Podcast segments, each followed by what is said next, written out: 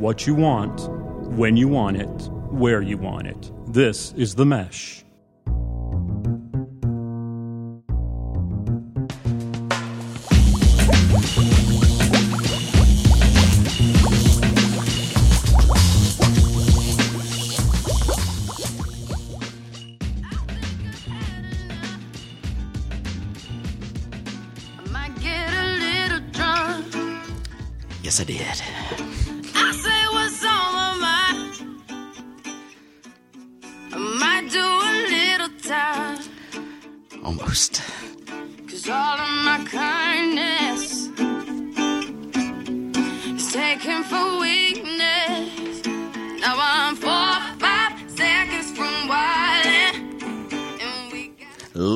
Gentlemen, welcome to episode 5, volume 4 of the Fantasy Formula, your number one stop for all of your fantasy football needs and Las Vegas insider information.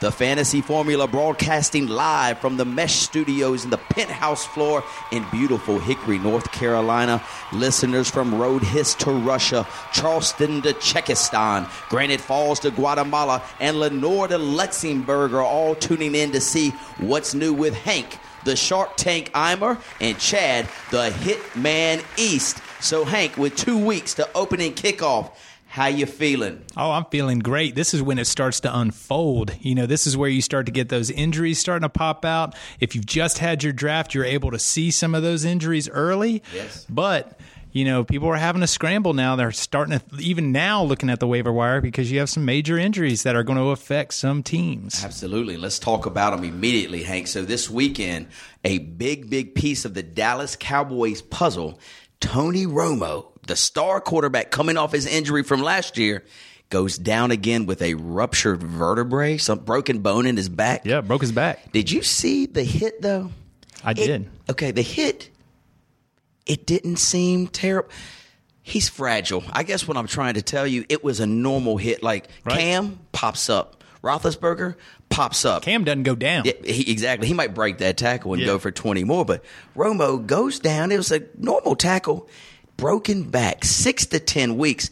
Hank, talk to me about people who drafted Tony Romo as their quarterback two, or maybe some even had to draft him quarterback one.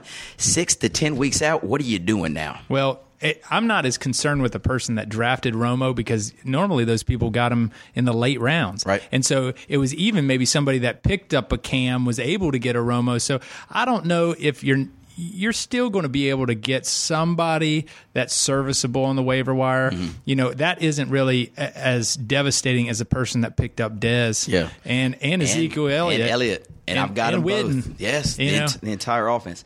I have read. So Dak Prescott, you know, he's a rookie, but he's looked fantastic. But it's preseason, so you can't really depend on him. But is Dez like good enough? Is he one of those receivers that's good enough to not even worry about the quarterback? He can withstand a, a poor performance by the quarterback. Well, I think he's going to have to set his pride to the side because uh, him and Tony Romo have been working together for so long. They can see stuff just evolve, and that's where you get that deep ball that he sees something, he just bolts to it. You're going to have to make, you're going to have to get the ball in Dez's hands. So there's going to have to be slants and some more uh, elementary throws so that he gets the ball in his hands because they're not, they don't have the chemistry that him Yeah, and Romo have. true. And so that really puts pressure on Dez to break his game back down to a, a level of somebody eh, just starting over. And if you remember last year, Tony Romo went out. the reason I remember this is because I did have Dez, and so I don't remember who he had throwing to him, but Dez sucked last year. But th- that was also a little hurt. I don't know if you remember he had a broken foot and he tried to come back early, but the quarterback play was not good, and Dez's value went way, way down. So hopefully it won't be the same this year. Maybe Dak Prescott can bring him through for six to ten. He's looked good. Yeah, he's looked fantastic. Now, how about, I mean, what do you feel like this does to Elliott? I worry. I we'll talk about this in a little bit too, but I've got Elliott in fifty percent of my drafts. I've drafted him. I don't know. I'm, I mean, I'm worried. I I drafted him, and then literally 30 minutes later, we look on television. Tony Romo is going down. So mm, It's a lot of load on that rookie. I agree. A lot of load. Um, other big no- news this weekend, Hank, and you know, I want you to speak to this from your heart because I'm going to speak to it from my heart. The Colin Kaepernick situation in San Francisco. Colin Kaepernick, three years ago, everybody's he was the next prototypical quarterback. Everybody wanted a Colin Kaepernick. In three short years, this guy has gone from you know hero to literally zero. Now the controversy comes around. Colin Kaepernick refuses to stand up for his, the, our national anthem, mm-hmm. our national anthem, the United States national anthem, because until, he says until government does something to change the way minority minorities are treated, he's not going to show respect to the country. Go ahead and, and speak to this first, if you will. Well, I think there's there's two things that I there's three things that I probably when I think about what happened on that game and the the controversy that has come out of it. There's three things that I look at. The first being he has the right to his own opinion, and I'm not going to judge him if he feels like he's being wronged and he can voice his opinion and do whatever he wants. And that's that's that's Colin Kaepernick. Okay, let that he can he can you know the the way that LeBron and and all those athletes are using their status to bring a face to gun violence Sure. and you know it's hit home with Dwyane Wade um, and his uh, family member. So Yes. I, I'm not taking anything away from that. I think that is his platform, just like it is those basketball players and everyone else's platform. And good for them if they can spur some, you know, some interest and and response to it. Um, the the the second piece, and I think the probably the the part that I I think about the most out of this whole thing is it's it's you know when I hear the national anthem and I'm sitting there getting ready for a game or when I played or did whatever, you think about your country and you think about I think about those individuals that are risking their life and seeing bullets whiz by their head and running towards the enemy Absolutely. to defend you, right? And they're black, white, Hispanic, Asian, all colors. Yes. And they are staring death in the face to defend you. That's what upsets me about the situation. I, it had nothing to do with the cause because what his cause was is valid and it's for him and whatever. But what he just, I feel like, took away from, and, and, and at that instant, you, you wish that a, um, a disabled vet could have talked to him. Mm-hmm. And not in a, a derogatory way but if he would have sat there and had the opportunity to look at what a, a- an individual gave for his country and that standing up and saluting that flag has more to do with the respect for the people that fight every day than it does for him to stand up, make millions, and play a game and play a game. So that that was my my biggest point in the whole thing because it is a game that he is playing now. He's got real concerns, and I understand that, but it just um, that's I, I feel like that's a slap in the face to the people that are defending our country.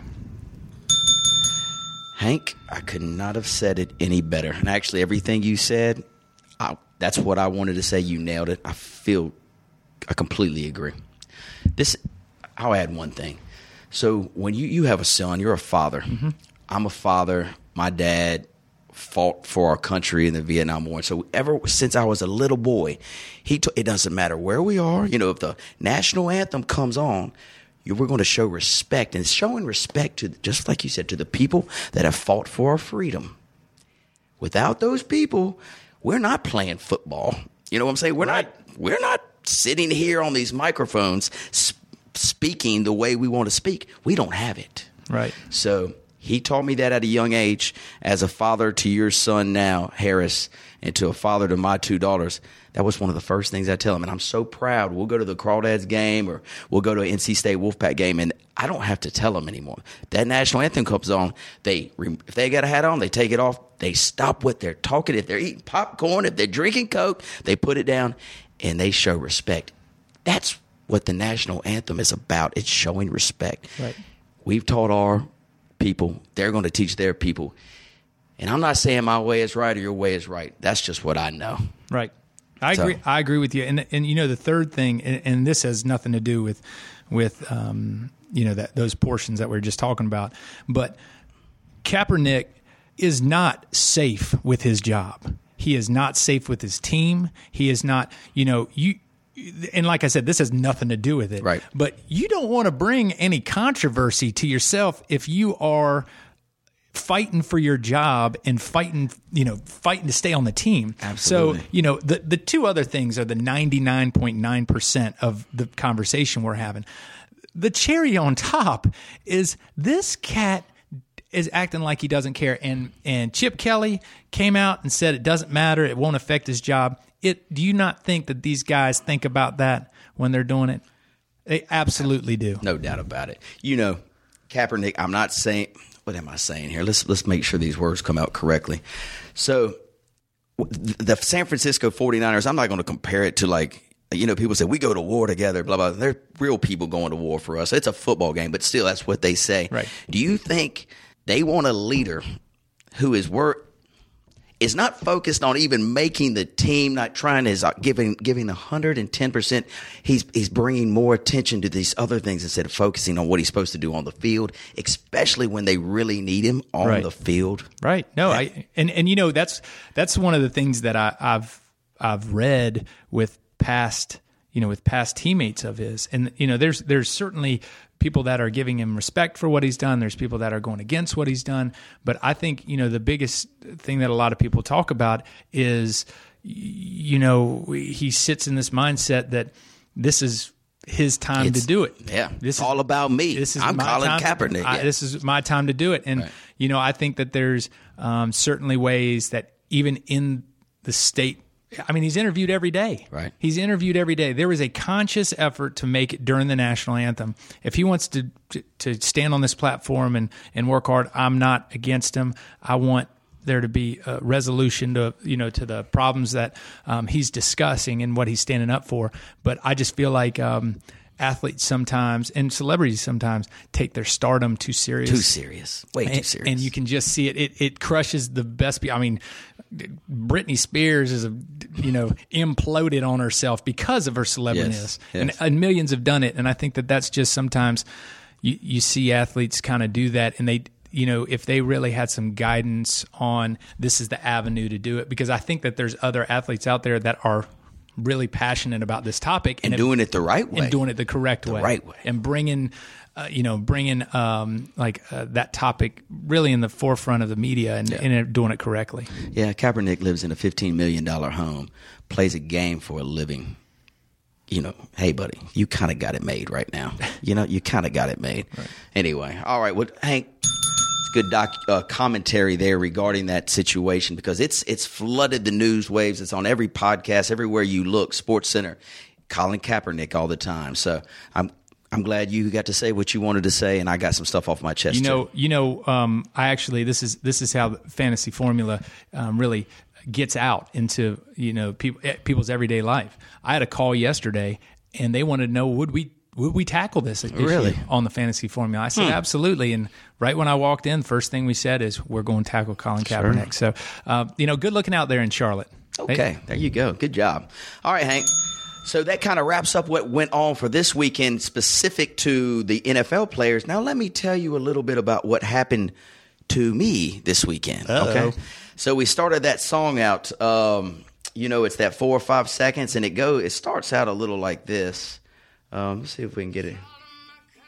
Start it over here. Just, just hang on one more second. Here we go. Here we go. DJ. I think I've had enough, Hank. And yes, I did get a little drunk. So those first two sentences. So this is my third podcast. I mean podcast. My third draft in literally one full week. So three drafts in seven days. Your body has got to be on crisis lockdown right now. Ye- I haven't quit shaking actually since. I, anyway, it's just I can't sleep. Okay, I can't sleep. There's I'm very sweaty. You know. uh Some people call that Mister Scary. it's just been very uncomfortable, but I'm getting through it. And so we talked about our drafts last week, and we had two hickory drafts. We talked about how wonderful they were, the cornhole and all this stuff. And so I get a few days off this week before I go to Asheville for my Lovely. Oh, lovely Asheville, North Lovely Carolina. Asheville. Lovely Asheville. So the weather, you know, about five degrees cooler, not crazy, but not 88. Let's say it's 88. Beautiful. Get up there Thursday, play golf, Grove Park Inn, you uh, know. Uh, swanky. I mean, very nice, right? Whoa. Very nice. We get up there. I don't like to brag on myself, but I dominate. I dominate Thursday golf. Don't mean to brag. I don't mean to brag, but you know, it happened, dominated, and then we go straight from the 18 holes of golf, have a cocktail or two on the veranda. Of course on you the did. veranda, you know. And Did you have to wear jackets out there? Ascots. Oh no, they let us slide. Team and name this week the Monocles. you should have seen us though. Just a bunch of Hickory boys up there at Grove Park sipping. I did sip some champagne up there. Oh my Yeah, gosh. So we get off the veranda and then we head to the villa that we were staying. So the last place team has to set up the whole shop for everybody else. So he finds like a, a million dollar Italian villa in Asheville, five minutes to eight minutes from downtown. So that's where we roll into. So Your st- your your street cred is like going down a little bit because you know everybody is talking about I eat wings and we did it at Buffalo Wild Wings. And you're like, I'm in this French villa and I'm sipping champagne. Hell, you know, sometimes you got to switch it up. So we get up there, just have us a time. We, poker is always a must at this event for us, just like it is at ours. So that's Thursday, you know, and so that's that's a whole weekend. We just piled into an afternoon golf, veranda, Italian villa, poker. Oh, I forgot. And then my main most man, Rob, he is a fantastic sh- cook chef. So he makes this huge tenderloins. So we're eating, you know, we're eating, mm, we're eating good. Go to bed. I'm not going to really talk about what time we went to bed, but let's say it was late. we wake up. Our tee time is like 9:30 the next day, so we're up and at 'em early. Run it back again, dude. So we do it again. What hole? What hole What whole? Uh, did you have your first drink at? oh, we had to start immediately just so we could swing the club. You know, I mean, a lot of Swing juice. yeah, swing juice just to get through hole one. Well, we get through all of 18, and again, I don't like to brag, but Dominated Oh, we- I again. dominated again. It was just back to back days of pure domination. So then we go, and what we normally do on Friday after golf, we shower, sit in the villa, talk amongst ourselves, and then we get jazzed up and we go to a nice, nice restaurant on Friday. That's typically what we do Okay. wherever it might be. Like we go to all, uh, Charleston, Wrightsville, you know, we, Atlanta, and now we're in Asheville. So there is this one bet that we make every year between this one fella named Seth and the fella named Rob. We've been doing it for 16 years, head to head. And whoever loses has to dress up in a particular costume. So for the last three years, it's been a full Energizer bunny suit. I'm not talking about the fake ones. I'm talking about like the $300 real Sure. bunny suit that, I mean, he looks like the Energizer bunny when he comes in. And so he's got to wear it to come into the fine dining establishment. That's Do they the usually accept this? Most of the time they'll ask him to leave or have to take his hat off, at least his bunny hat off, at least before he could sit down. Well, this time the gentleman Seth, who's brilliant, uh, said, "You know what, Rob? We're gonna not gonna do the bunny suit this year. Let's move it." I want you to dress up like Daniel San in the Karate Kid, full gi, right? Full gi. I'm talking about full, Full gi, gi. white belt, full white, like the Headband? suit- of course, the headband and some type of little wooden shoes too. I have this picture, and I've got a video of it. I have to share it with you. So we're all sitting. You know where uh, Wicked Weed is? Uh, absolutely. So we're all at Wicked Weed on the when you walk in on the right side outside, waiting for us to go eat dinner um, at another establishment. Can I ask what the bet is? it's head to head matchup, just one person against the Oh, other golf. person. No, no, fantasy football. Oh, fantasy football, Yeah, okay. so they're always playing. Oh, so he lost last year. I'm and he's sorry. lost 15 years in a row. He, Rob has never won. So he's had to dress up like, you know, Karate Kid and a bunny. I think he had to be Superman one day. I mean, he's had to wear a lot of outfits. That's taking lot- a beating. 15 years. Anyway, so this is the best part of the whole story. So we're sitting to the side, and Rob's got to make an entrance. Like he doesn't get to come in with a lot of people; he's got to come in by himself. So we're all sitting to the side, and here comes Rob through the front, takes a right to get in there. Immediately does a crane kick, does a crane kick right as he walks in, and the Asheville folks. There's nothing wrong with Asheville folks, but they're a little bit different than you know the typical person. So they look at him for about three seconds and they turn back around and just keep doing what they're doing. Like, course they do. Like it's a normal it's circumstance that a dude dressed up like Daniel San comes through while they're eating dinner. You Of know, course. it was just hey, It's yeah, Asheville. It happens all the time. So anyway, Rob, what a I mean, he owned this Daniel San outfit. Goes and throughout the rest of the evening, we probably hit six different establishments. Oh. I bet it got better as the night Oh, went on. As the beer was consumed, more crane kicks, windmill kicks, some hi-yas and all this stuff to every you know to people passing down the street. So it just made the Friday night remarkable. that's that's a great tradition. Oh, you could awesome. only you could only hope that every fantasy group puts a tradition like that in. Certainly. I hope you guys do. So that's Friday night. So we get back from the beer runs or the bar crawls or hops or whatever, and then poker again Friday night. And then Saturday. We haven't even started the draft yet, Hank. The Aye, draft's aye, not aye. till Saturday. So we go back to the Grove Park for lunch, eat, come back, yeah, come back, have a couple at the villa, and then we start the draft at five thirty six At the o'clock villa. at the villa. We do the draft outside on this little villa. It, the villa had this outside courtyard, opening window, opening these doors opened. It was just it's unbelievable. So It sounds incredible. that's how we got it done. So would you like to hear how this draft went on paper, Hank? Sure, sure, sure. All right, I'm going to share this with our fine listeners, and you. I'm going to breeze through a couple rounds. You tell me what you think, and I'll give you my team, and kind of give me a grade on this, if you will. This so is the first time I've seen this, so yes, let me take a look at it as well. Absolutely. Go ahead and take a look. And we'll start. This is a 12 team league. Mm-hmm. It is half point PPR. Typically in this league, quarterback, Pete, they just love to draft quarterbacks in this league. Last year, if I'm not mistaken, five quarterbacks went in the first round. This year, you know, after people have listened to the fantasy formula, they know that quarterback's not really who you have to get early.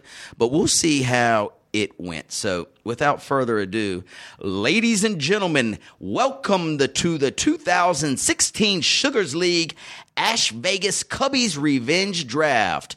The number one selection, Hank, Antonio Brown. No brainer. No question. Odell Beckham, two. Julio Jones, three, just as planned.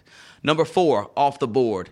This is where we get a little surprise thrown in. Cam Newton goes fourth overall. Early. Early. Guess who drafted him? Will Roland. Rob. the dude dressed up like Daniel San, Rob, drafted Cam Newton. Followed by Todd Gurley. Le'Veon Bell slides up to number six. Number six Early. early. The guy who drafted um, Le'Veon, we'll call him Team Gary. Gary said, "Chad, who should it be, Le'Veon or Ezekiel?" And I said, "Hey, man, go ahead and get Le'Veon.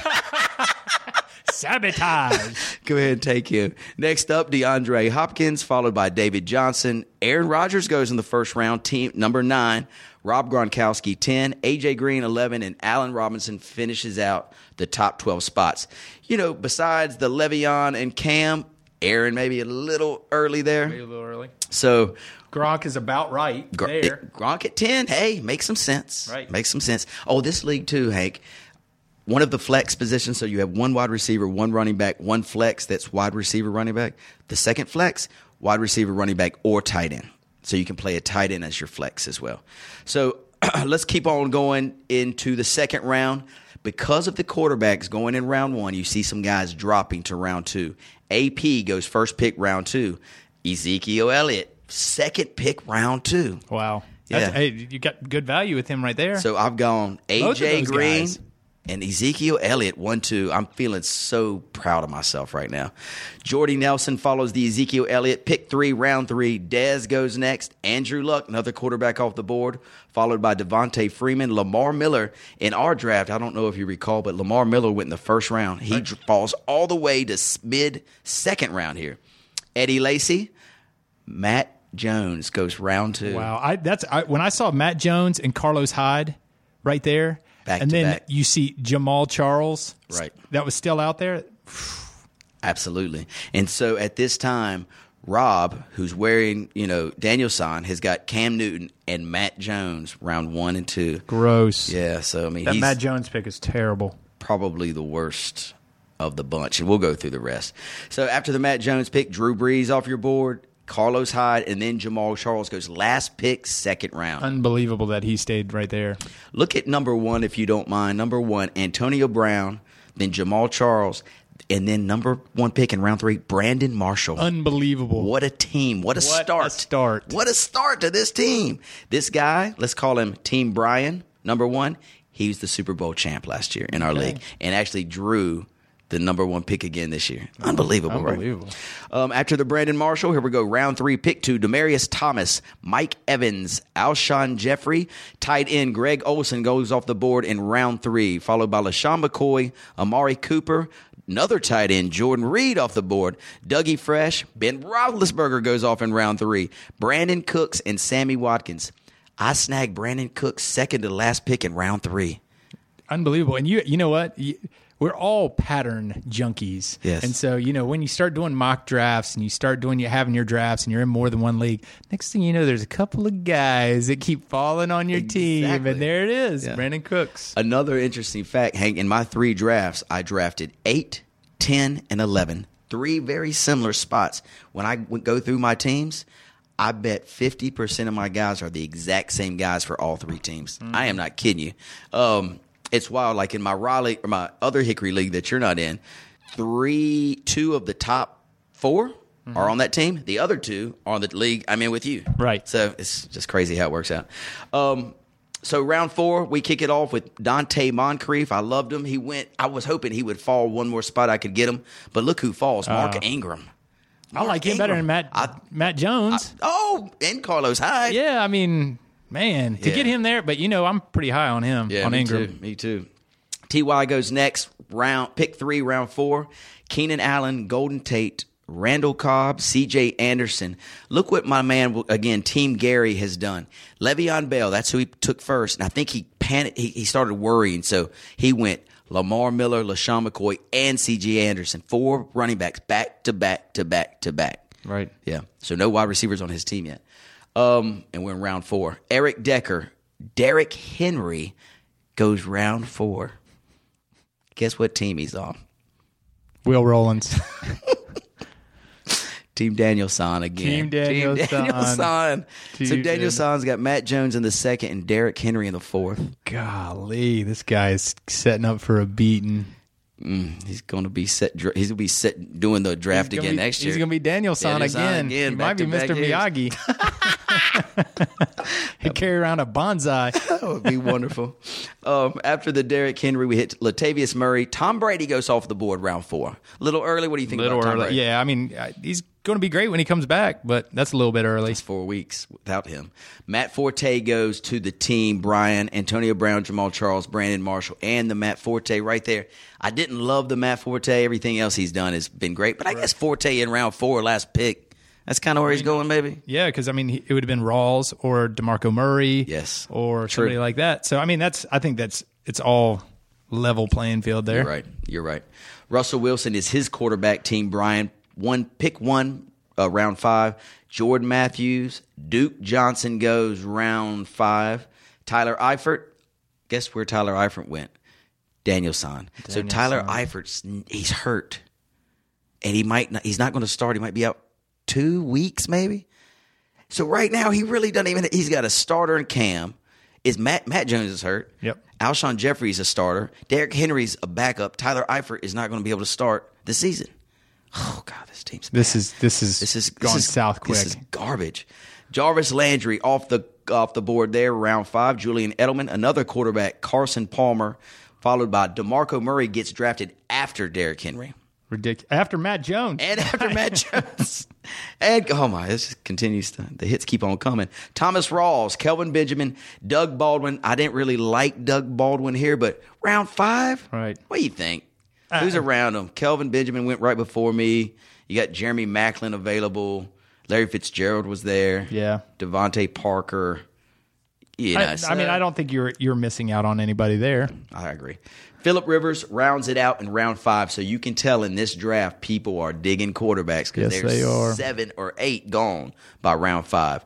Next up, DeAngelo Williams off your board, round six. I go grab Michael Floyd, Arizona Cardinal wide receiver. Jeremy Langford, Jeremy Maclin, Larry Fitzgerald, Blake Bortles goes. Look at this interesting back to back quarterbacks. That's what we were talking about during the draft. Like, why would you take back to back quarterbacks so early. Late, if you wait on Right. him, I can get it. But Carson Palmer and then back him up with Blake. When look who's on the board. Jeremy Hill still on the board. DeVante Parker's on the board. You've got uh, Melvin Gordon. You got any pick of your tight ends of Kelce or LeGarrette Delanie Blunt. Walker. Yeah, LeGarrette Blunt's on the board. Um, John Brown. There's just a lot of dudes. Yeah, two, quarterback, quarterback in the middle of the draft is not effective, but it's more effective than what happens at the end of this round. Let's see what happens at the end of this round. Uh, so we said DeVante Parker, Jeremy Hill, Corey Coleman, Stefon Diggs, Melvin Gordon, and then back to back tight end. Goodness, Travis what's that guy Kelce, doing? Delanie Walker. But remember, you can use a tight end as a Oh, flex. that's right, that's right, So that's that right. Could make sense if he liked the tight end better than the skill position guys behind him, which would have been like a Gio, a LeGarrette, Garrett.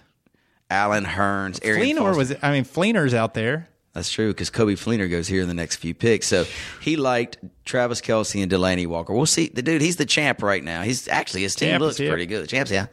All right, so round seven we're in now. Eli goes off the board. Gio, LeGarrette Blount, Andy Dalton. So I'm I don't have a quarterback yet, Hank, and I'm just seeing him fly off the board. I'm starting to panic because I thought that Blake Bortles would fall, and I didn't love him, but I could use him as a starting qu- uh, quarterback and then go grab an Eli or something behind him.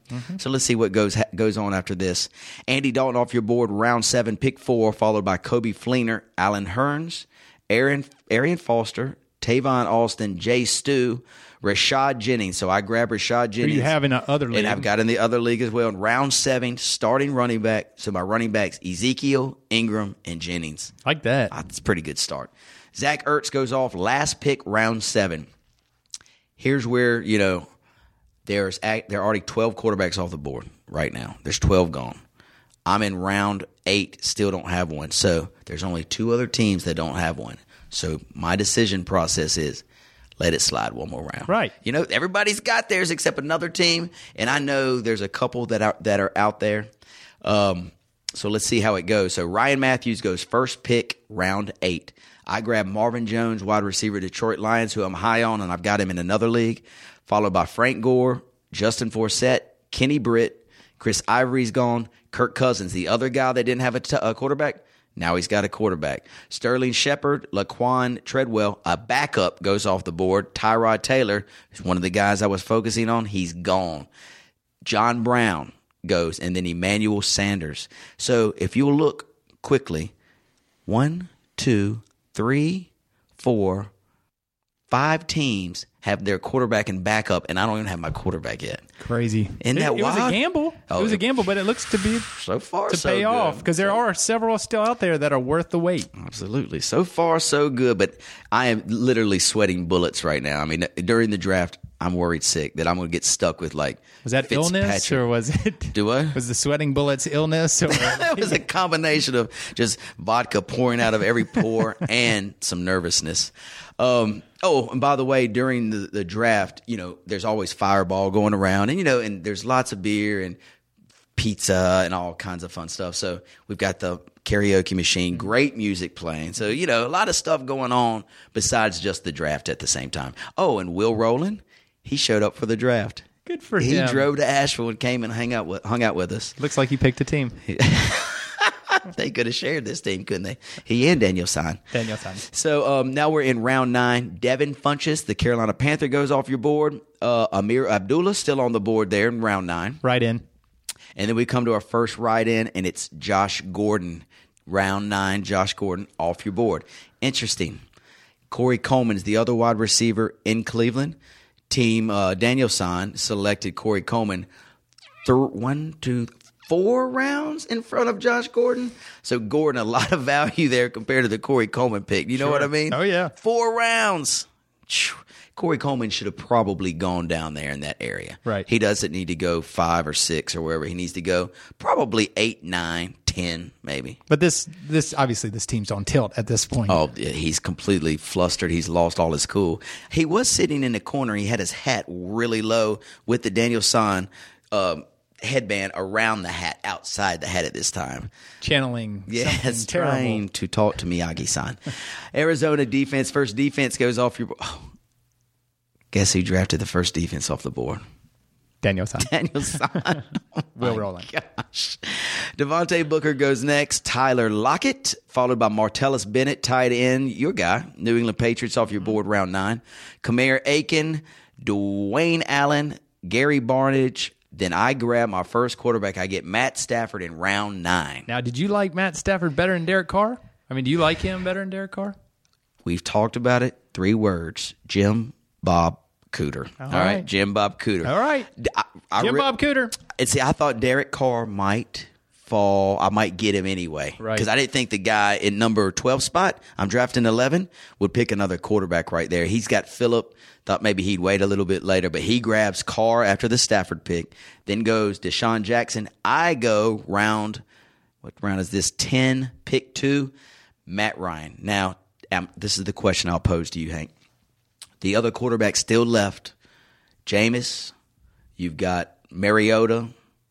You've got Brock Osweiler. You got Fitzpatrick. Fitzpatrick, uh, RG3. Tannehill, who I went RG three. Ryan are those guys because as soon as I put them on the board, I was like, man, I want Mariota. I want Jameis. I would have I, for my backup. If you're going to start Stafford, I think I would have gone and got Jameis Yes. I, and got, waited another round. Let the, let somebody else like Matt Ryan let Jameis fall to you. Yeah. Not picked him up in that round. You know, picked up somebody like Sims or a Yeah. JG or you know Tevin Ke- Coleman's right there. So if you would have waited on that and then had because James might have a great year. Yes. He might have a great year and have him as backup. So I probably would have waited. Yeah. I know. I should have done that. Even Mariota. I'm, I kind of like Mariota this year. So, I'm, I'm, I'm having a hard time falling on that bandwagon. I just? I think he's just going. I mean, I think he's going to come out hot, and then people, are, he's just they're going to mix him up, and next thing you know, he's going to have an average year. But that's the way it should be. It, it's the NFL. He's- yeah, it's true. He plays for Tennessee. They stink. So after the Matt Ryan pick, Jay Ajayi, Charles Sims, Eric Ebron, Tevin. Can we talk? Coleman, Bilal Powell. I like Bilal Powell this year Powell. too. Bilal Powell. Denver Degos. Then Brock Osweiler, who, if you've been keeping, paying attention to how he's playing in Houston preseason wise, the dude's balling right now. Oh, he's yeah. playing good. Let's see if it continues in the regular season. Travis Benjamin, then Jimmy Graham goes, and Charcandrick West goes off the board round 10. We'll breeze through these next. Round 11, Carolina D, Willie Snead, Houston D, Julius Thomas. That's uh, what's, oh, that's Michael Thomas, wide receiver, New Orleans. Christine Michael, Seattle D, Danny Woodhead, Crabtree, Jameis. I grab Markus Wheaton, wide receiver, Pittsburgh Steeler, round 11. And then Sammy Coates, the wide receiver, Pittsburgh, goes right behind me at pick 12. Anything crazy there, Hank? You got a lot of defenses going off the board. Three defenses in round 12. Yeah, I- round 11. That that round right there, I think Willie Snead is a you know decent right there. I mean, I kind of kind of like that, but um, you know, you start to see people kind of struggle with what they're going to do because this is where if you don't kind of pay attention to who's second in the depth chart, who's the third down back, then you start picking people up that you're like, oh gosh, I don't know really who this guy is. Right. But um, I think Markus Wheaton right there was not a bad pickup either. I like that. Getting I ready to see our first kicker though. I know that. Oh, you know he's going off the board. I like the Christine Michael pickup from in in round eleven, just because if he does get the starting nod there, Thomas Rawls has got it right now. But let's say Christine Michael, Thomas Rawls' ankle is not fully healed. He gets the workman, all the carries for the team one or the first teamers, dude. And you got him in the eleventh round. That's could be some crazy value. Um, Stephen Gostkowski goes off the board, round 12, first kicker off your draft board. Boo. We've talked about that. Rishard Matthews, I've got him in every league. Tennessee Titans, they say number one wide receiver. Who cares? Yes. L.A. Rams off your board. Then Tannehill, Kansas City D. Dion Lewis, he's going to be out, but that's maybe some value when he comes back after week, what, four, six, something like that. Alfred Morris, Jerick McKinnon, another kicker, Graham Gano. Zach Miller, tight end, followed by Torrey Smith and Isaiah Crowell. We're down to the you know end of round twelve. You're trying to grab some bargains, trying to grab whatever you can grab that might fill in your lineups for bye weeks and injuries. Right. Round 13, pick one. There goes Fitzpatrick off the board, followed by tight ends Jadis, Jason Witten and Ladarius Green. Ladarius Green, he might not even play this year, so that might be a wasted pick. Darren McFadden goes next, followed by Mariota, RG3, DeAndre Washington, another kicker for Steven Hauschka. I think he's Seattle. No, where is he? I think he is. Seattle. Yeah, Seattle. Minnesota's D, Dan Bailey, and then I grab Antonio Gates, tight end. I'll probably end up dropping him, but at this point of the draft, it was about midnight. The the little stickers are just they're scattered everywhere. Just grab something. Grab an put orange it, one. Yeah, grab an orange one and put it on the board, right? Cincinnati D goes next. Mohamed Sanu wraps up the last round, which is round 14. Pick one. I'll grab New England's defense. Green Bay's D goes next. Mason Crosby, Ray Rice. Someone drafted Ray Rice. Is he playing? is that? I just noticed that. Is that a joke? That has to be a joke. CJ Spiller goes next. I thought he was dead. I think he's got more value than Ray Rice, though. back to back pick CJ Spiller and Ray Rice. My lord, I've What's- seen it all. What team was that? Well, rolling. This is funny. Jets go next. At Vinatieri, then you'll notice there's a blank There's a blank spot. There's a blank- He's dead. There's a blank space with no sticker on it. Guess whose team that was?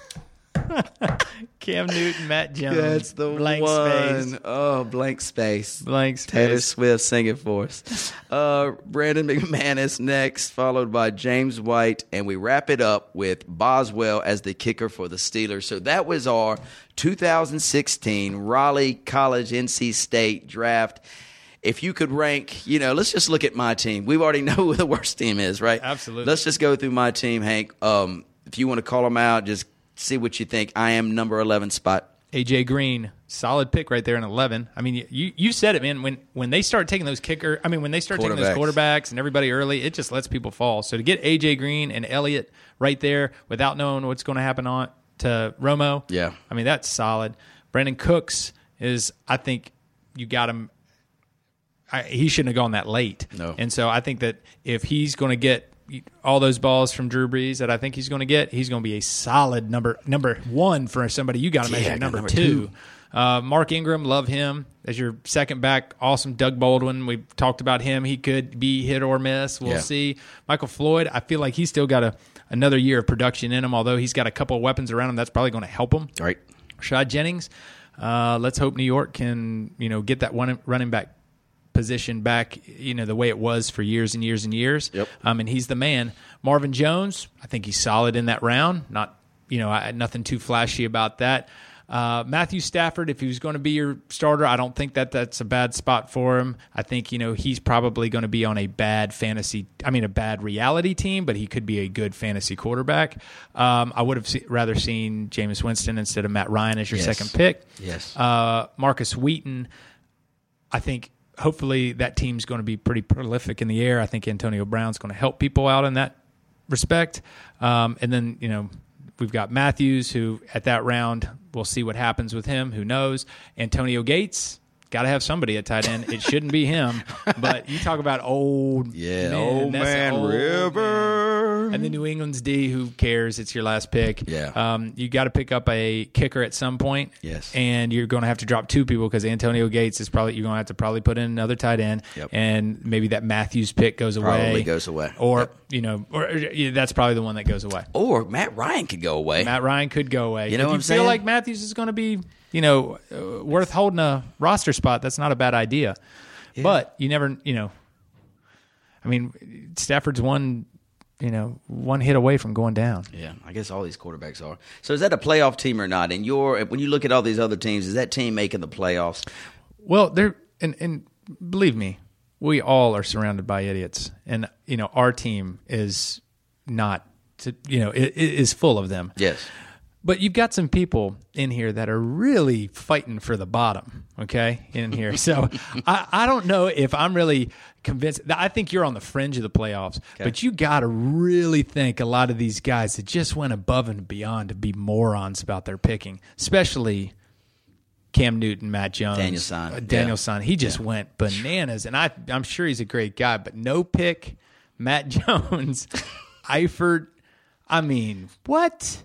Come on. Yeah. Let's get serious here. And Derrick Henry. You got too many resources. Yeah. You got too many resources to do better than that. So We I all- think you're probably on the fringe. Yeah, I should be close. I should be very close there. So, um, anyway, as we move on, we did vote obviously uh, Daniel to have the worst team. We didn't really vote on the best team, but you know when they give you the report card, Yahoo or CBS, they say, "Hey, here's your draft." Right. He did not do what Daniel Son did not excel on the draft. I Is draft grade? I made a B. Hey, Take B's a aren't B bad. grade. Yeah. So anyway, it was a lot of fun. Raleigh Wood boys, man, I missed you. I, I I can't wait to see you guys again. It was an absolute blast, but I am paying for it so far this week. Hopefully by hopefully by tomorrow, which is August thirty first. Is there thirty one days in August or thirty? There are 31. All right, so Wednesday, August 31st, we're coming to you on a Tuesday, August 30th. Maybe I will be back to 100%, but right now I'm struggling at 75. All right, Hank. Good job. Let's move on to the next segment. But before we do, let's thank our sponsor. We've got a new sponsor today. It's Foot Candle Film Film Festival. Hank, I don't know if you attended the film festival festival last year. Not last year. It was awesome. So all these films they're bringing to you, uh, we get to view them at beautiful Carolina Theater. You know, um, Uptown, Hickory, a couple other locations too that they show them. Right? Yep, the, the new Drendel Auditorium. Oh, at the yes. Salt Block, which has been renovated, which is beautiful, Gorgeous. and you know they've done a re- this foot candle. I've been to it before. I wasn't able to go last year, but they've done an incredible job um, with it. And some of the movies that they bring here. Mm-hmm. You know, I, not very many people know. Uh, you know the the the directors or the the producers that they bring in here. But these are, I mean, this is high level stuff that's coming here, and to be able to say that you know they've been you know that we've been able to see them and they've been part of this festival is I mean it really says a lot to the organizers of Foot Candle because they do a lot of work and get a lot of great people. A lot of hard work that goes into this, no doubt about it. So, guys, mark on your calendar September 23rd through September 25th, coming to you from Hickory, North Carolina at the Drendel Auditorium on the Salt Salt Block.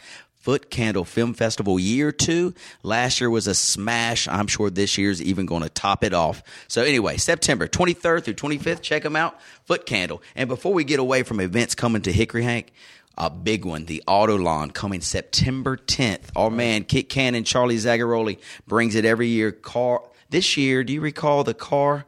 Normally they focus on a car. Last year was Porsche. Another year was an Italian models.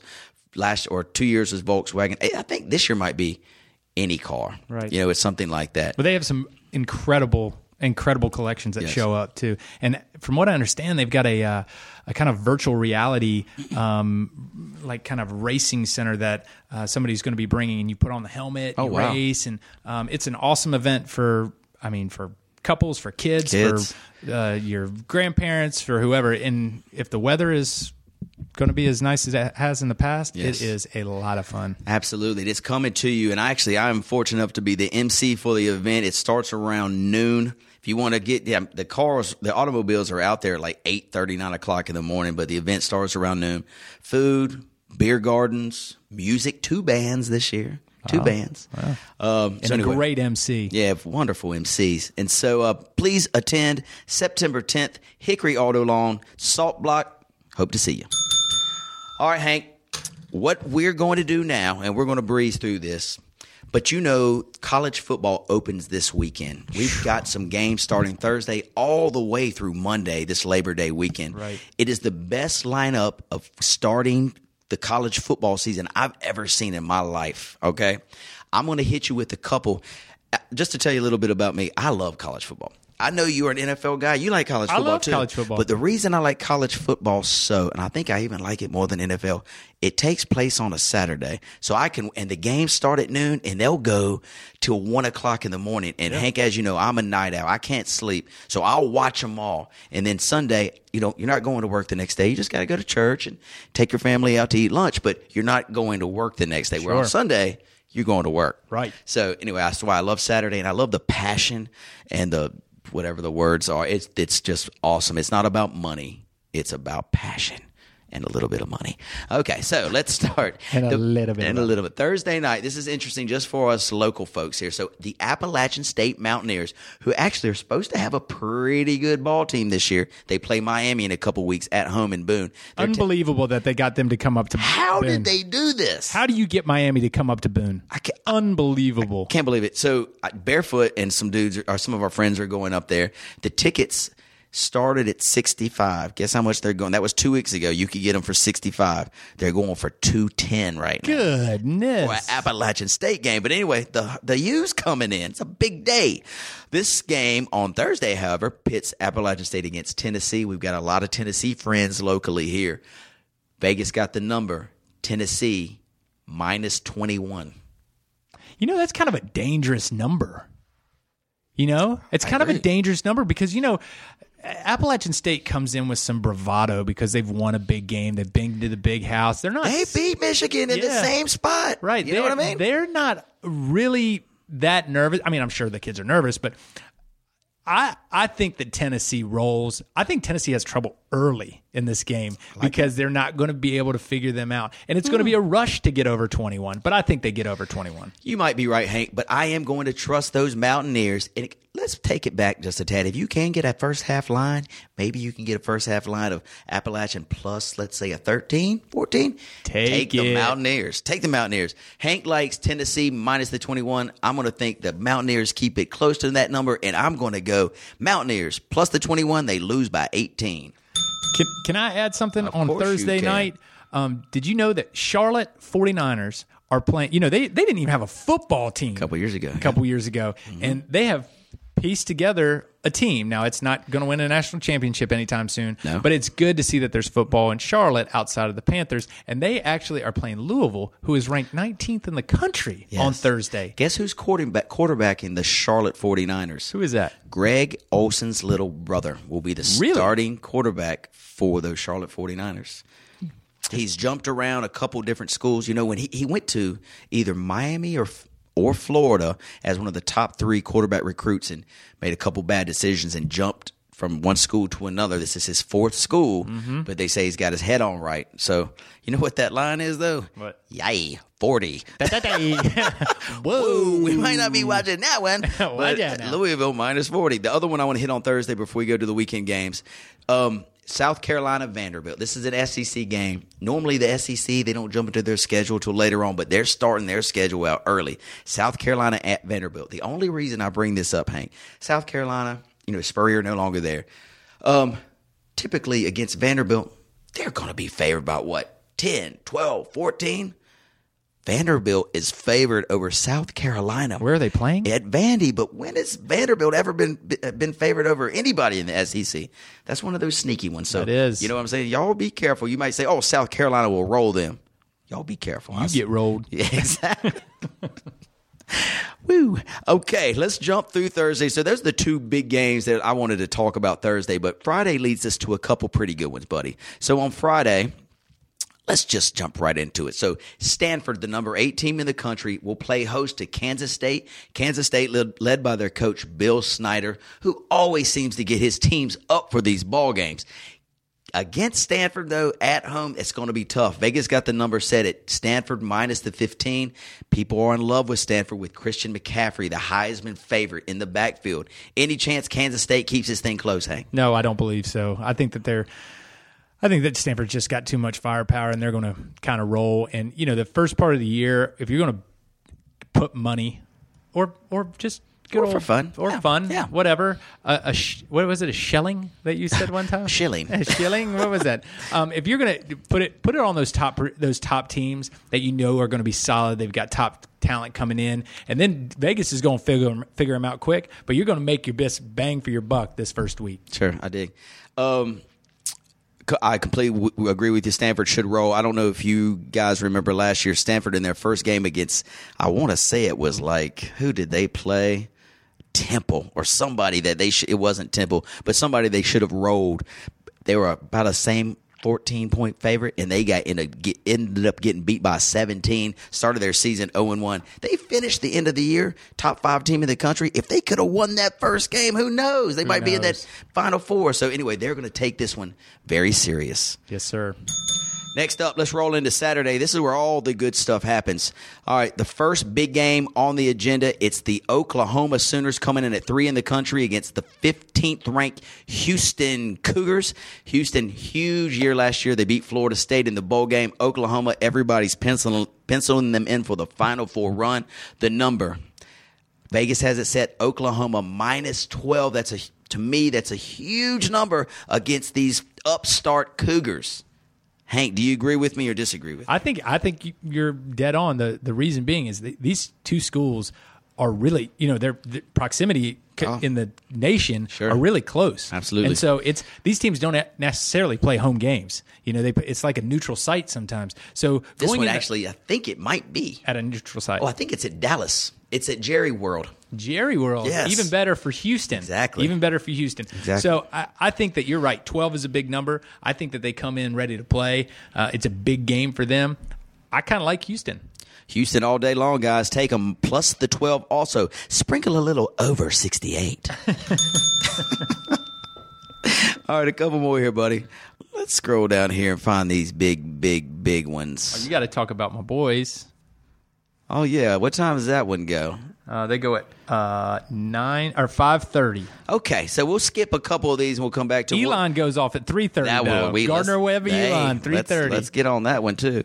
So the boys he's talking about, Carolina is playing Georgia, and that game I believe it's in Atlanta. Is that right, Hank? It is. Georgia's ranked 18 in the country. Carolina ranked 22. Right now, Georgia favored by two and a half. This is going to be a good game. It's going to be a great game. Two and a half. So you've got Elijah Hood running back for Carolina. You've got Nick Chubb running back. He's back for Georgia. Two. What a great name. Oh, it, it's, it's fantastic. Two. Per, well, defenses maybe not the best, but they've got to be better than last year. Right. Who you like, Hank? Do you like your Carolina Tar Heels in this game? It's going to be a tough game because you know they're going to play at the Georgia Dome, which is going to be hostile as hostile can be. The only benefit to that is it's so big Yeah. that Carolina fans can you know get in there. It's they're not going to get Mm-hmm. shut out of it. So I think it's going to be a good game. I think you know the two and a half that they have for Georgia is probably because they're playing on their home turf. Because I think it's probably I think it's probably safe to say Georgia's going to win that game. I, I'll be cheering for the Tar Heels to make it, but you know if I had to put money on it, I think that Georgia's going to pull this out. I agree, and I think I will be able to play a pence or a shekel or two. And what I'm going to play it on, Hank, is under the total. And let me tell you why. Everybody thinks this thing's going to fly over. Everybody thinks it's at 57, 56 and a half, 57. The defense for Carolina got embarrassed last time out. Gave up 640 rushing yards to Baylor. Do you remember that in the Yep. bowl game? Oh yeah. They have worked on it. They're focused. They're not going to let Nick Chubb run all over them for that many yards. I feel it close to that total. I'm going under the 57 and uh, 56 and a half, however. Okay, how about this one, Hank? LSU, number five in the country, travels to Wisconsin. Right? I think they're playing in Lambeau Field. Oh, what a great experience! You know what I mean? Those Wisconsin kids get to play in Lambeau. LSU traveling from Baton Rouge to go into Lambeau. What a gr- yeah, great opportunity for these college kids. So right now, I'll just give you a little bit of info. Wisconsin's defensive coordinator left Wisconsin. Now he's LSU's defensive coordinator. Right? He's probably knows a couple things or two about that. one offense. or two. Yes. Also, Wisconsin's all world center, all world center, been a starter since he was a freshman and he was a senior, has to retire. His body can't take it anymore. Made all the line calls, did everything. He's gone. Unbelievable. That's the first time I've ever heard this. Yes. This is right. Breaking insider, news. insider this breaking is breaking, news. Chad Breaking news. East is bringing it to us live. Insider information. So I'm telling you, dude, the number is 10. I know it's at Lambeau, and that's Wisconsin is going to have a lot of fans there. LSU, with all the floods and everything in Baton Rouge, don't you think they're ready to get out of there and show support for their city and their school and whip the hell out of these Wisconsin Badgers? yeah. I think I think they're going to get in there and get deep on them because I think that LSU is ready to play this year. I mean, they're ranked what fifth? Yes, five And- in the country. Five in the country, and that comes with a little bit of a chip on their shoulder. I think that they they want to play hard. I think they want to be in that top four, and um, you know, being fifth in the country, they're preseason outside looking in. Yeah. So I think they're going to come out and try to smack some people in the face. Yeah, I would say this might be the play of the century. Oh man, I remember kidding. one of those before too, and I believe it was the Bulls, and I believe I was in Oh, Vegas. Yes, absolutely. You can't listen to the play of the century every time. Every But, time. Yeah, anyway, so Ish, I like LSU a lot in this game. We'll see what goes on. We got two more for you, Hank. The Clemson Tigers, number two in the country, come marching to Auburn, an SEC school. This is a nine o'clock kick Saturday night. This is why I love Saturday college football. Nine o'clock kick. You're getting Clemson at Auburn. Number Clemson favored seven and a half on the road at Auburn. Give it to me. You know who's going to hate this is my brother-in-law Carson Wiggins, huge Auburn fan. He's Yeah. a huge Auburn fan. But we're going to be sitting watching this game, I'm sure, somewhere, and we're going to be pumped up. But you know, Clemson had a great year last year, and they got one heck of a coach. Mm-hmm. You know, he can get anybody up for it. And if anybody's up to going in a hostile territory, it's going to be him to get his players ready to play. I think they go in there and they roll. You think they murder him? I think they do. I'm thinking Clemson goes in there and Auburn's going to have a little something for him.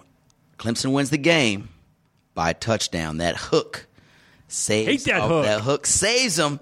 I'm going to go Auburn plus the seven and a half, and now we'll save the best for last. This is a big, big game. This is national championship caliber kind of um, it, it, atmosphere around it because it's a Monday night. It's the only game in town, right? The only game in town. Kicks at eight. The Florida State Seminoles, number four in the country, play host to the Ole Miss Rebels, sitting at 11 in the country. Florida State boasts, you know, their defense is always good. They've got skilled players all over the place. This is who they've got this year.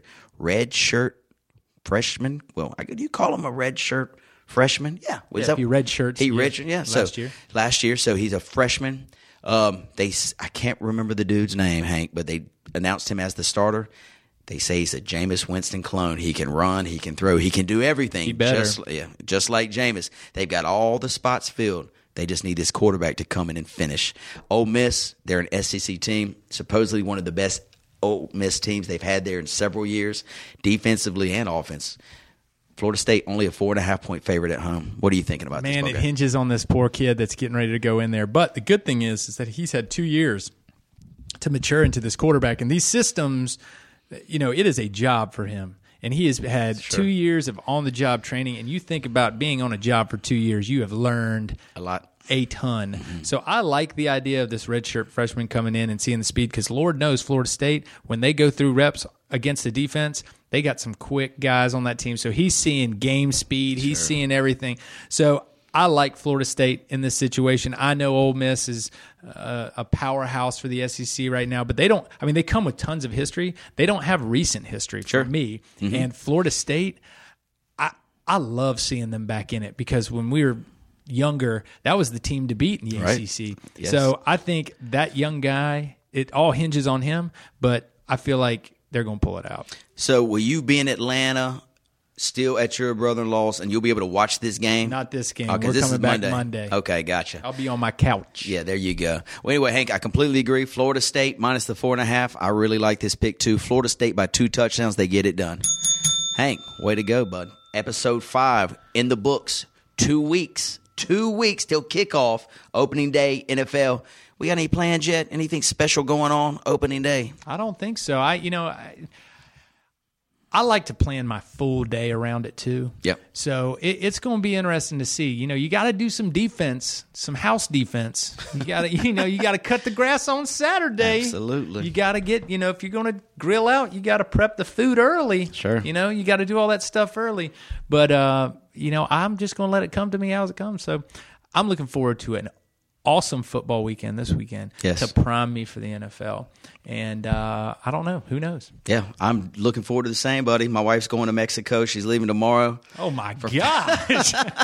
Your body for is five days. in trouble. So I, I'm taking it easy, man. This will be a good weekend to rest, watch some college football. But you know, as good as, as I do, you know, I'll probably be gallivanting these towns of Hickory Saturday evening about 2 a.m. But anyway, if you see me on the streets, just tell me to go home and rest, okay?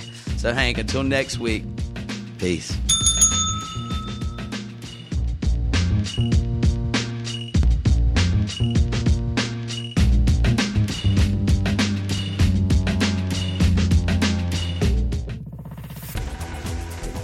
You've been listening to The Mesh, an online media network of shows and programs ranging from business to arts, sports to entertainment, music to community. All programs are available on the website as well as through iTunes and YouTube. Check us out online at themesh.tv. Discover other network shows and give us feedback on what you just heard.